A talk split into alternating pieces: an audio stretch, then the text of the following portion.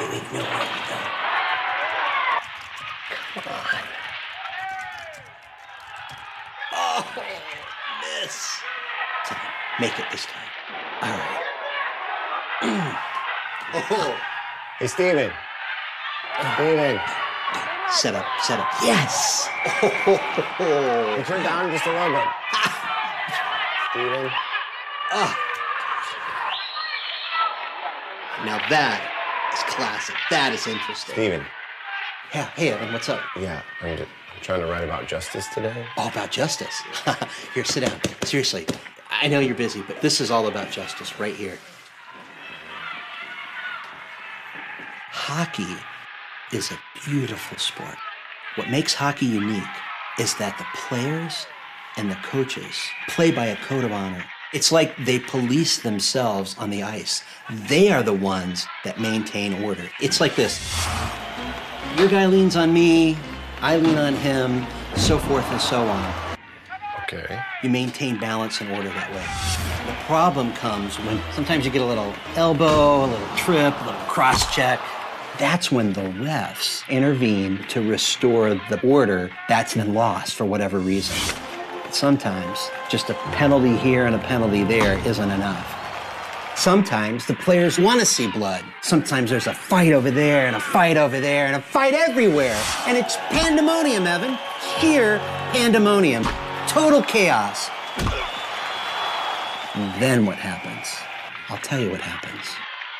What happens is the refs, they clamp down on the players. The refs clamp down. They clamp down on the game. You're scaring me. Does that sound like fun? I don't think so. You lose the freedom that the players have to police themselves from the very beginning.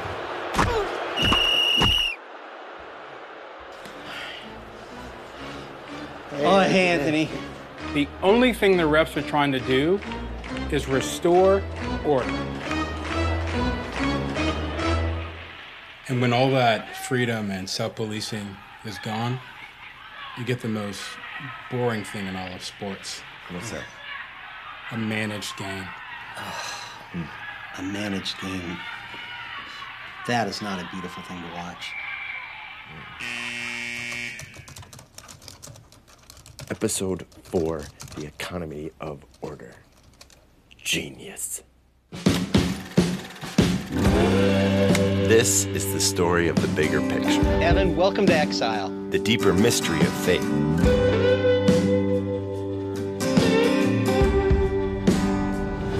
This is the story of God's mission in the world and our place in it. I'm Evan. Hi, I'm Evan. These are my friends. Evan, what's going on? And this is For the Life of the World Letters to the Exiles.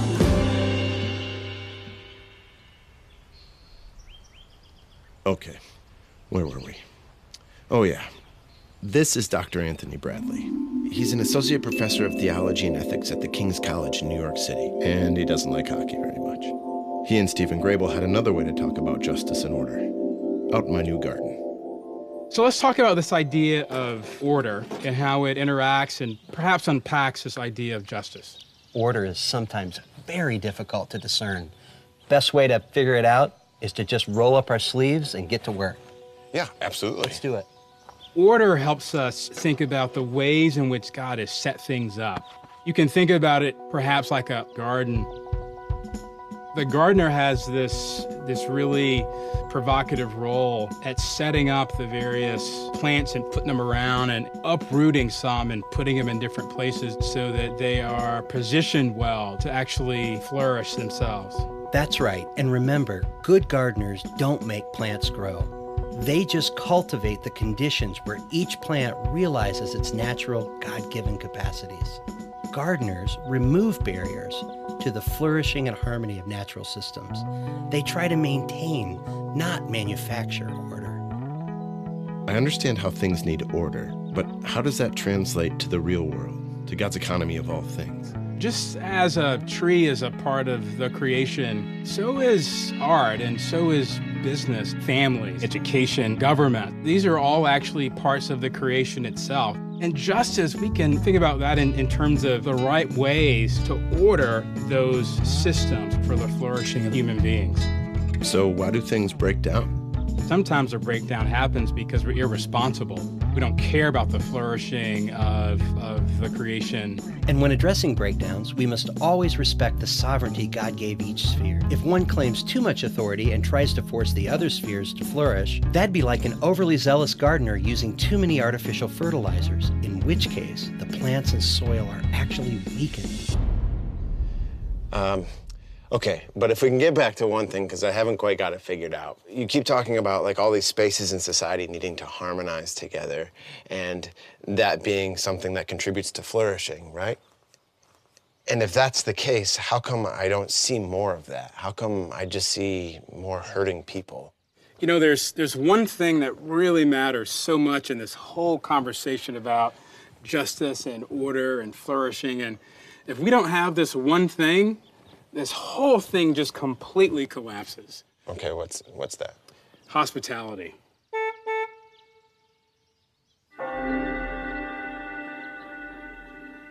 Excuse me.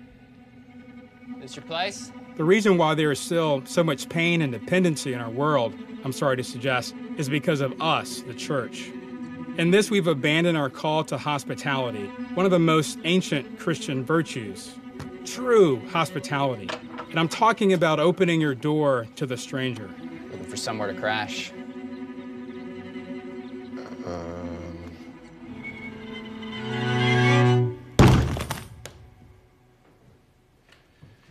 So I imagine you're pretty thirsty. I was just gonna make lemonade. Lemonade is something that I think really quenched your thirst. Because I've been outside in the garden all day with my friends who are here. Hello?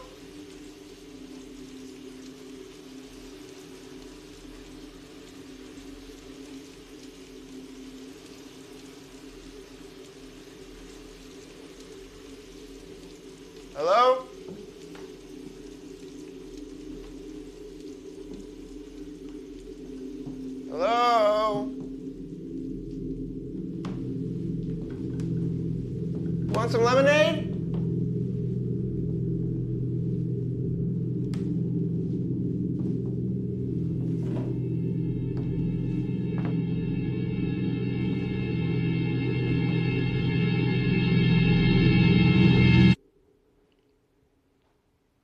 Your dolls.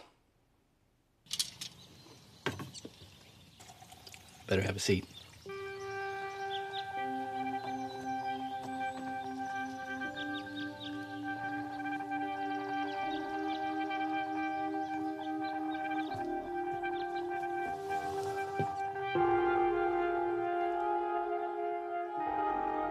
On a cold, bleak night long ago, a beggar wandered the streets looking for a warm place to rest his head.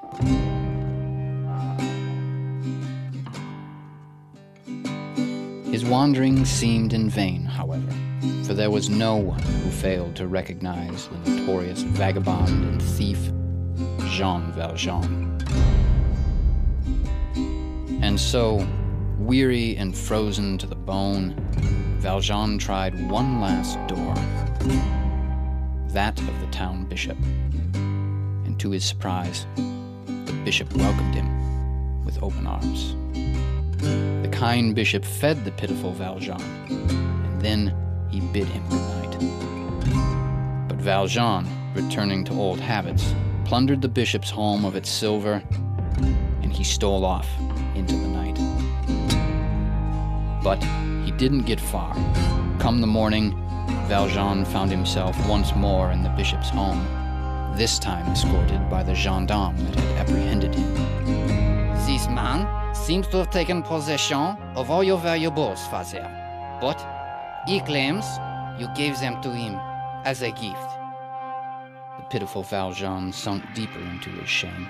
But the bishop, in kindness and grace, looked upon Valjean and said, Yes, it's true. I gave him those trinkets.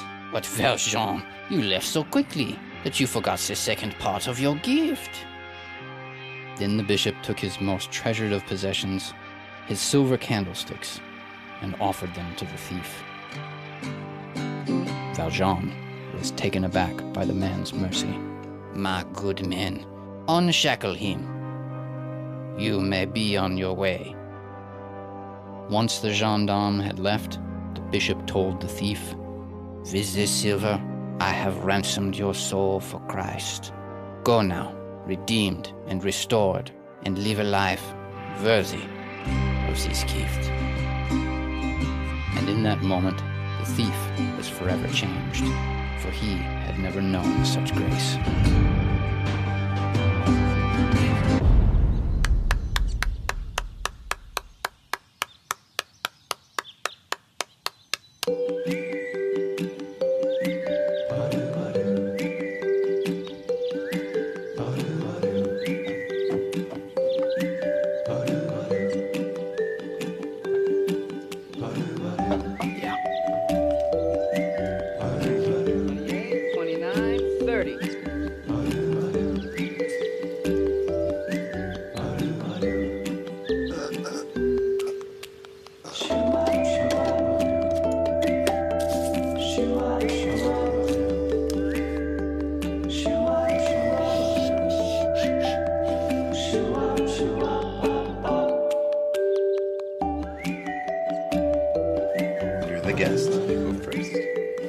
Have any Peter walking on water?